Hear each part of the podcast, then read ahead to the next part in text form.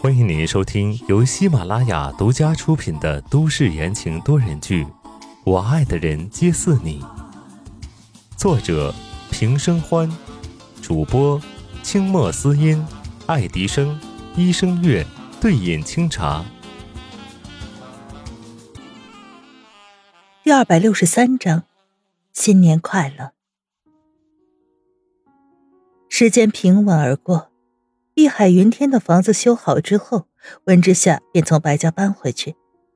白松答应了不给他安排人，却直接把房子的保安系统用他们的设备进行了升级。别说人了，现在连一只苍蝇都飞不进来。宋氏集团虽然由方正清接管了最大的股东。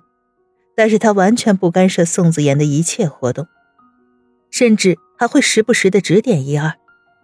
董事会见识这样的情况，风向顿时又变了。一时间，宋氏集团风平浪静。就这样，转眼到了年关。东港的年味越来越重了，出门随处都能看到火红的灯笼、喜庆的彩灯，超市更是水泄不通。家家户户都忙着置办年货，碧海云天内也被白思年强行的贴了许多的年画彩灯，气氛倒也温暖。安安，你的行李自己收拾好了吗？温之夏坐在沙发上揉腿，最近脚越来越浮肿，走路都累，该考虑一下找个保姆来照顾一下，等孩子生下来之后再做打算。宋文安从房间里出来。鼻尖上还有小小的汗珠，扑到温之夏旁边，开心道：“嗯，收拾好了。”温之夏摸摸儿子的头，吩咐道：“晚上呢，我们要去小叔家吃饭。明天呀，就要出发去美国。现在你去洗个澡，我们早点过去，好跟他们聚一聚。”好。宋文安蹦蹦跳跳的去洗澡，他现在很懂事。很多事情都能自己做，长大稳重了很多，但到底还是孩子的心性。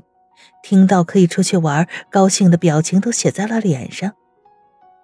等待的过程中，温之夏换了套衣服，再清点了一遍母子两个的行李，将护照放在了夹层里。他踱步走进浴室里，想要把洗脸的东西带上，从壁橱上拿了下来，转头一看。远处的房子亮着一盏灯，像个小点儿一样飘荡在孤海上。那正是方正清的地方。和其他的地方不一样，他周围什么装饰都没有，冷冷清清的。思考了几分钟，温之夏掏出手机拨打了方正清的电话。电话很快被接起来。喂。不知道是不是太久没有见面了。温之夏竟然觉得这声音有些微微的熟悉。方总，之前的事儿没来得及跟你道谢，要不是你那天及时赶到，后果不堪设想。温之夏打着腹稿，语速很慢。那头低低的嗯了一声，道：“不客气。”简短的互动后，便陷入了长久的沉默，安静到能听到彼此的呼吸声。但是奇怪的是，两个人都没有挂断电话。直到听筒的那边传来关门声，温之夏才惊觉：“啊，有人来了，那我不打扰你了，新年快乐。”“新年快乐。”挂断电话，温之夏带着宋文安出了门。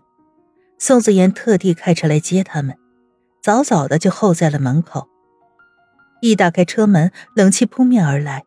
夹杂着冰冷的触感，不过半刻，房檐和台阶上已经白白的一片。妈妈，下雪了！宋文安惊喜的睁大了眼睛，伸手去接小小的雪花。